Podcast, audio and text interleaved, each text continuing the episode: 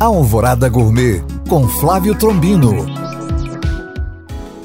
Olá, meus queridos ouvintes. Hoje sobe para o nosso canal do YouTube a última receita da série especial de Natal.